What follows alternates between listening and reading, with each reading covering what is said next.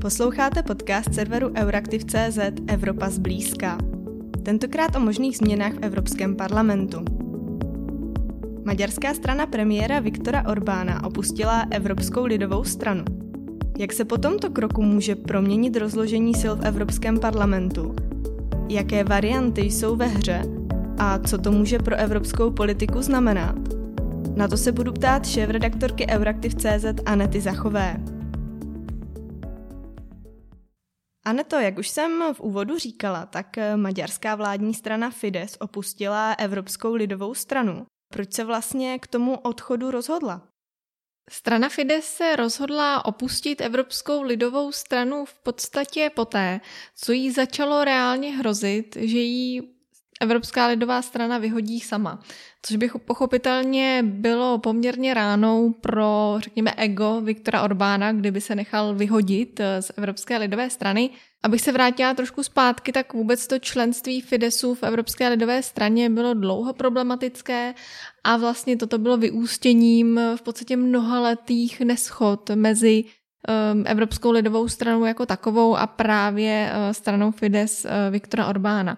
Když se podíváme na to, jak to zdůvodňuje Viktor Orbán, proč vlastně tedy zanevřel na tu evropskou lidovou rodinu, řekněme, tak on tvrdí, že eh, evropští lidovci, eh, tady ta frakce v Evropském parlamentu, tak eh, se více přiblížila k evropské levici. Přitom právě Evropská lidová strana by měla reprezentovat spíše ehm, to pravicové spektrum, respektive nějakou středopravicovou politickou sílu, ale podle Viktora Orbána už tomu tak není.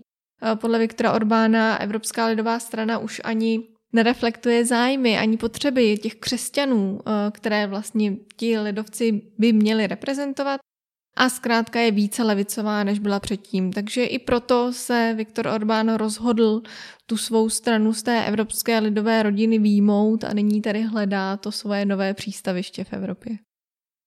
Mm, já jsem říkala, že Fides odešel z Evropské lidové strany. Ty jsi zmiňovala ale i lidoveckou rodinu, tedy frakci v Evropském parlamentu. E, jak to tedy je? Mm, v tomto se často chybuje, takže určitě je dobře, když to uvedeme na pravou míru. E, Evropská lidová strana, řekněme číslo jedna, tak to je ta velká evropská lidová rodina, řekněme, Eh, je to zkrátka nadnárodní, evro, nadnárodní evropská politická strana, která združuje podobně orientované národní strany. Um, to znamená v České republice například TOP 09 nebo KDU ČSL. Tyto strany tvoří, jak jsem říkala, takovou eh, evropskou lidovou politickou rodinu. A pak je tu Evropská lidová strana číslo dvě, což je politické uskupení, které vzniklo v Evropském parlamentu. Ono je to víceméně shodné, protože ty strany, které jsou členem Evropské lidové strany číslo jedna, to znamená té nadnárodní, taky jsou často zároveň uh, součástí té politické frakce v Evropském parlamentu. Ale jsou to vlastně dvě odlišné entity, dokonce mají i odlišné předsedy, zatímco Evropská lidová strana číslo jedna, to znamená ta nadnárodní, tak jejím uh, předsedou je bývalý polský premiér a bývalý předseda Evropské rady Donald Tusk zatímco předsedou té Evropské lidové strany číslo dvě, to znamená té frakce v Evropském parlamentu, jejím předsedou je eh, německý politik Manfred Weber. A pokud se vrátíme tedy eh, k tomu Fidesu jako takovému, tak ten nejprve eh, opustil tu politickou frakci v Evropském parlamentu a pak se rozhodl tedy opustit i tu lidoveckou rodinu. Mm. Když vlastně došlo k tomu odchodu Fidesu, když se k němu teď ještě vrátíme, tak eh, média vlastně o té věci, o tom odchodu psala jako o něčem nepřekvapivém, o něčem očekávaném, že se k tomu odchodu vlastně schylovalo už delší dobu. Mohla bys možná připomenout ten vývoj? Mm-hmm, ta diskuze, jak už jsem říkala předtím, tak se vede v podstatě několik let. Eh, pokud to přiblížím slovy Donalda Tuska, eh, předsedy Evropské lidové strany, tak eh, ten vlastně přímo uvedl, že Fides opustil Evropskou lidovou stranu už dávno už dávno a tím dávnem myslí, kdy vlastně Fides začal trošku vychylovat, řekněme, z té tendence liberální demokracie, protože bohužel nyní tady ta maďarská demokracie bývá označovaná jako i liberální. Eh, to znamená, že začíná být eh, opravdu přísná eh, k některým částem společnosti, například třeba k homosexuálům a k dalším sexuálním menšinám, že zkrátka více se přibližuje k tomu tvrdému, řekněme, konzervatismu. Takže už tehdy začalo takové jako oddělování. Zároveň Viktor Orbán stále kritizoval Evropskou unii, přidával na té kritice, takže to byla taky další dělící linie, která poté vedla tedy k tomu, že Fides opustil Evropskou lidovou stranu. Ty sváry se týkají také médií. Eh, vlastně média vůbec jsou základem demokratické společnosti a to, k čemu nyní dochází v Maďarsku, tak um, to skutečně zavání problémem, protože um, Zkrátka ta svoboda médií je utlačovaná, je to utlačované tou vlastnickou strukturou, ale vidíme to třeba i na tiskových konferencích, kdy často novináři ani nemohou pokládat otázky, takže Dochází zkrátka v Maďarsku pod vedením té vládní strany Fides k tomu, že jsou porušované jisté hodnoty, na kterých Evropská lidová strana skutečně lpí. A tento proces vedl k tomu, že velká část té Evropské lidové strany začala spekulovat o tom a říkat o tom, že Fides už k ním nepatří. Vlastně to vyeskalovalo v momentě, kdy um, maďarský premiér Viktor Orbán začal slovně přímo napadat eh, Žána Clauda Junckera, což je bývalý předseda Evropské komise, tady eh, předsedou byl před eh, současnou předsedkyní Ursulou von der Leyenovou a samotný Juncker je vlastně členem, důležitým členem té Evropské lidové strany. Takže v ten moment, kdy Orbán vlastně začal napadat svoje lidi ve své vlastní straně, když to řeknu takhle, tak to už byla skutečně ta poslední kapka, kdy se začalo opravdu jednat o vyloučení Fidesu ze strany ven. O tom už se rozhodovalo v březnu roku 2019, to znamená před dvěma lety. Eh, byla to dlouhá tahanice, jestli Fides skutečně vyloučit nebo nevyloučit. Eh, pak vlastně došlo i na to, že s příchodem koronavirové pandemie tak byl třeba problém vlastně uspořádat stranický sjezd Evropské lidové strany, při kterém by tedy bylo možné to nějakým způsobem vyřešit ten problém. Takže to neustále se to odkládalo a vlastně předtím, než tedy Fides se rozhodl opustit eh, přímo tu Evropskou lidovou stranu, tak došlo k tomu, že Evropská lidová strana eh, změnila podmínky klubu toho politického a rozhodla se, že tedy, nebo zkrátka umožnila eh, tu stranu Fides vyloučit i v této koronavirové době, i mimo vlastně nějaký osobní sjezd. A to tedy bylo tou závěrečnou rozbuškou, která vedla k tomu, že nyní už Fides zkrátka není součástí Evropské lidové strany. Ty jsi zmiňovala vlastně slova Donalda Tuska. Eh, když se zeptám šířeji, tak jaké vlastně byly ohlasy, ať už od, tě, od těch zástupců z Evropské lidové strany, těch zahraničních lídrů, anebo třeba českých kolegů, teď už bývalých kolegů v Evropské lidové straně, tak jaké byly jejich eh, reakce na eh, ten odchod Fidesu? Už jsme to tady zmínili Dalo se to čekat. Eh, dalo se to čekat, byly tam dlouhodobé třenice. Každopádně po celou tu dobu toho konfliktu mezi Fidesem a Evropskou lidovou stranou, tak já musím říct, že ehm, na té Evropské lidové straně bylo vidět, že se jí nechce do nějakého ostrého konfliktu s tím Fidesem. Eh, dokonce zmiňovaný Manfred Weber, tady ten předseda té evropské politické frakce, eh, tak ten i dokonce vlastně předal Orbánovi jaký, jakousi radu, co má Orbán dělat, co má Fides dělat pro to, aby si to místo v té straně uchoval. Eh, bylo tam opravdu hodně snah eh, Fides uchovat, eh, protože přece jenom je to 12 europoslanců, což není úplně malý mandát. Rozhodně nikdo nechce štěpit síly v Evropském parlamentu. Když se vrátím do toho roku 2019, tak to byly zároveň evropské volby. Eh, takže nikdo nechtěl vlastně přijít eh, o, to, o ty mandáty, které právě souvisely s maďarskými europoslanci. Takže vlastně po celou tu dobu to bylo takové, že zkrátka evropští lidovci se snažili ten Fides ve své skupině udržet a když tedy padlo to rozhodnutí, tak eh, s tím většina z nich tak jako pokynula na to, souhlasila s tím a uznala, že zřejmě to je to správné řešení, jak to má vypadat. Eh, byly samozřejmě ohlasy, že Fides odstupovat neměl. Eh, byly v Evropské lidové straně i skupiny, které ho tam chtěli uchovat, sice jako to své zlobivé dítě, řekněme, ale stále jejich eh, dítě. Třeba když se podíváme na ty české kolegy, teď už tedy bývalé kolegy poslanců ze strany Fides, tak třeba pozice Tomáše Zdechovského z KDU ČSL, tak ta byla právě taková, že je špatné štěpit ty síly, je špatné vlastně vyhazovat tu stranu nebo jí zkrátka nechat jít do nějaké jiné frakce, protože um, je to zkrátka nepragmatický krok, když to řeknu takhle. Takže takové ty ohlasy byly.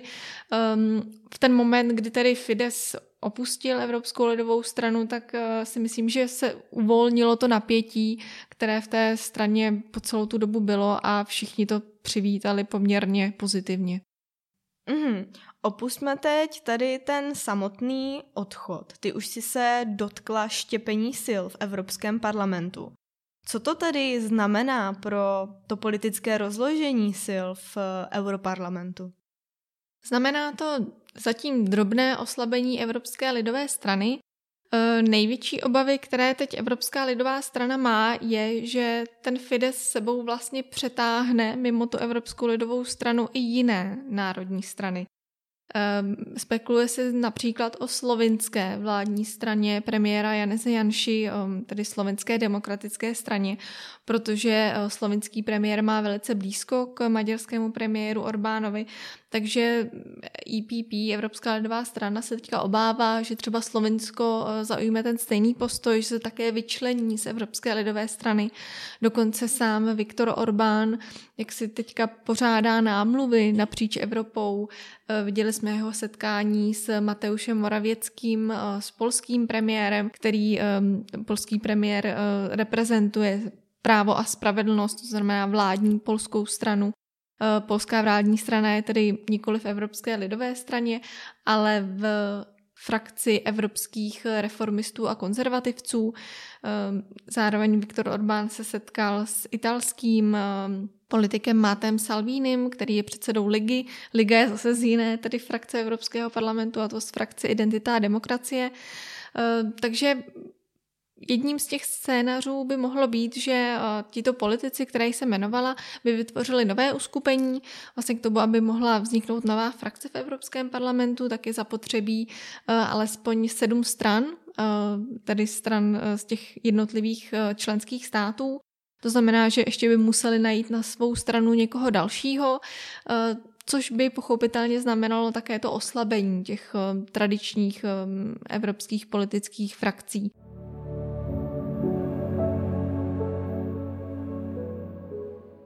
Může tedy na tom tratit Evropská lidová strana, zároveň tím, pokud by se tam došlo k nějakému spojení na, tém, na tom pravicovém spektru mimo Evropskou lidovou stranu, tak to už by znamenalo její poměrně vážné ohrožení, zároveň by to mohlo ohrozit i pozici eh, třeba liberálů, eh, liberální frakce Obnova Evropy neboli Renew Europe.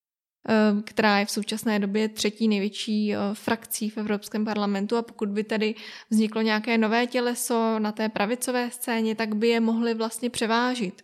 Eh, a měli by silný mandát, mohli by více prosazovat, řekněme, spíše ty konzervativnější názory a vyrovnali by se možná více ty síly v Evropském parlamentu, protože nyní Ačkoliv Evropská lidová strana je tedy centristická strana, je nejpočetnější, tak i v ní sledujeme poměrně silné takové progresivní křídlo, které má trošku blízko k sociální demokracii. Eh, pokud k tomu přičteme část liberálů, pokud k tomu přičteme zelené, tak skutečně bych řekla, že ten Evropský parlament je mírně progresivní, spíše než konzervativní. Takže pokud by tam vzniklo nějaké silné konzervativní křídlo, tak by se vlastně ty síly mohly, mohly vyrovnat a uvidíme, co se, co se tam vlastně teďka odehraje. Každopádně bych ještě ráda zmínila, že uh, velice často záleží v těch eh, jednotlivých třeba legislativách, které do Evropského parlamentu chodí, tak tam se velice často nehlasuje jenom, jenom podle toho, kdo je součástí jaké té evropské politické frakce, ale také z jakého národa pochází, z jakého členského státu pochází. Takže v tom Evropském parlamentu ty síly jsou někdy skutečně Eh, těžké rozpoznat od sebe, eh, přece jenom to dělení na takovou tu levici a pravici mnohdy, mnohdy v některých otázkách vůbec neplatí. Je to i v té, eh, řekněme, v těch radikálních křídlech, to znamená třeba i v té zmiňované frakci Identita a demokracie, která je taky taková, eh, někdy se chová zkrátka extrémně pravicově, někdy se chová extrémně levicově. Ty už si vlastně zmiňovala, že Viktor Orbán teď pořádá v uvozovkách eh, námluvy u svých evropských politických kolegů. Eh, zmiňovala si, že třeba dojde k vytvoření nové skupiny v Evropském parlamentu. Jaké další varianty jsou ještě na stole? Eh, na stole je také možnost, že by Fides přešel do již zmiňované frakce evropských konzervativců a reformistů. Eh, v té frakci je třeba česká ODS, to znamená, že to jsou takový, nechci říct přímo euroskeptici, ale takový ostří eurorealisté, tak je možné, že by Fides šel tam, trošku se s tím počítalo, když Fides tedy oznámil, že opouští Evropskou lidovou stranu, ale Viktor Orbán zatím vůbec se naznačil, že právě to by byla ta cesta. Právě naopak, jak jsem z- zmínila, spíše to vypadá, že chce jít tou cestou nové frakce. Každopádně uh, je možné, že tam probíhá nějaké vyjednávání mezi Fidesem a evropskými reformisty. Uh, každopádně ta situace v tom Evropském parlamentu je složitá i tím, že uh, těch um, členských států je tam mnoho těch stran, což může být třeba problém, pokud by uh, Orbán chtěl do té evropské frakce konzervativců a reformistů sebou strhnout i další strany, tak třeba ty strany nebudou ochotny, protože v ECR už je, tedy u těch konzervativců, už je nějaký jejich politický oponent. Uh, to je příklad třeba Itálie, Eh, pokud by tedy Orbán chtěl vlastně držet tu partu eh, s Mátem Salvínem a s jeho ligou, eh, liga je tedy v identitě a demokracii, pokud by chtěla liga vstoupit do evropských reformistů a konzervativců, tak tam narazí na svoje soky, eh, na Fratelli dell'Italia, tedy na bratry Itálie, eh, což úplně na domácí třeba politické scéně není proveditelné. Zároveň eh, předsedkyní evropských konzervativců a reformistů je právě předsedkyně bratrů Itálie, takže tam by skutečně mohlo dojít k nějakým takovým třenicím, které by se pak mohly projevit i na té domácí scéně, takže proto je to takové, řekněme, traskavé. A dalším tím scénářem, který je možná realistický, um, podle mě je to realističtější spíš, než by třeba Fides sám vstoupil do evropských reformistů a konzervativců, tak je skutečně vytvoření um, nějaké nové pravicové frakce, která by um, třeba vlastně vykořistila, řekněme, ty ostatní pravicové frakce, že by zkrátka se vydělily třeba jedna, dvě strany z reformistů, jedna, dvě strany z identity a demokracie, jedna, dvě strany z Evropské lidové strany a to už by jim vlastně stačilo k tomu, aby vytvořili ten nový blok. Mm, říkáš, že uh, vlastně tohle je podle tebe celkem reálná varianta. Uh, to znamená, že by se ten Evropský parlament ale výrazně proměnil, pokud by se vydělili z ostatních frakcí ještě nějaké jiné strany a uskupili by se v nové frakci. Co by to vlastně znamenalo takové velké přeskupení v Europarlamentu vůbec pro evropskou politiku a pro ten rozhodovací proces v Evropské unii? Já si myslím, že by se to na tom poměrně značně odrazilo. Já si myslím, že v současné době, už jsem to trošku zmiňovala předtím, že mm, chybí jakási větší koordinace v rámci těch jednotlivých frakcí. Um, Platí to pro obě ty spektra, každý ten poslanec zkrátka často hlasuje tak, jak chce. Ehm, často to není tak, že by zkrátka všichni ty členové té jedné politické frakce dostali jedno, hlaso, jedno zadání, hlasujeme pro nebo hlasujeme proti, ale hodně se to tam štěpí. I ty překryvy mezi těmi frakcemi jsou poměrně zajímavé. Eh, když se třeba podíváme na analýzu serveru VoteWatch, tak ten nejednou naznačil, že třeba ehm, česká vládní strana ANO, hnutí ANO, které je součástí eh, liberální frakci Renew Europe, tak velice často hlasuje v souladu spíše s Evropskou lidovou stranou. Eh, to znamená, že tam to dělení, ostré dělení na té frakce neúplně vždy funguje. Každopádně, kdyby tam skutečně došlo k nějakému, nějaké, řekněme, renesanci, jak to nazývá Matteo Salvini, ehm, na té konzervativní straně, na té centrální až eh, pravicové straně politického spektra a skutečně by byli schopni se skoordinovat a tak si myslím, že by to mohlo vést i k tomu, že budou schopni třeba zablokovat nějaké ty návrhy, které do Evropského parlamentu přichází od Evropské komise, které se týkají například ochrany klimatu.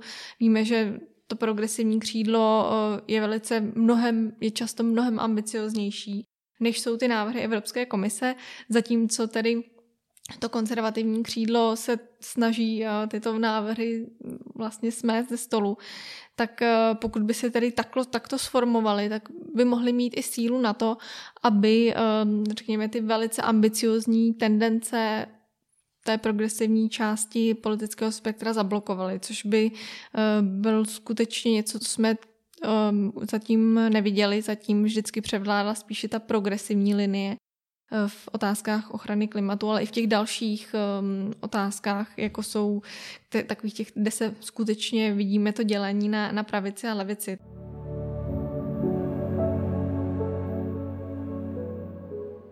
Každopádně něco takového jako sformovat jednotné konzervativní křídlo je velice těžký úkol, protože ty jednotlivé strany se rozdělí eh, v otázkách, velice zásadních otázkách, eh, jako je třeba zahraniční politika, vztahy k Rusku bývají často hodně skloňovány.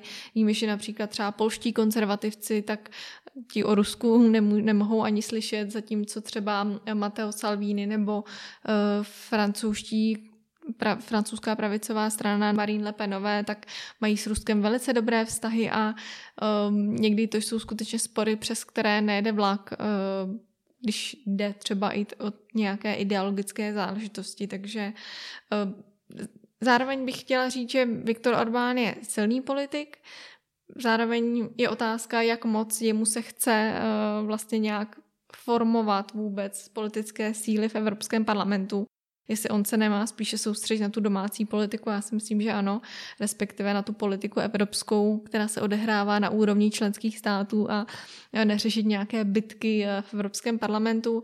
Eh, takže uvidíme, třeba nám v Evropském parlamentu vyroste nějaký nový pravicový lídr, kterému se podaří takto ty strany dát, dát dohromady a vytvořit třeba tu blokační většinu v Evropském parlamentu. Redakce Euraktiv se s vámi pro tentokrát loučí. Děkujeme, že nás posloucháte. Budeme také rádi, pokud nás budete sledovat na sociálních sítích a doporučíte Evropu zblízka svým kolegům a známým.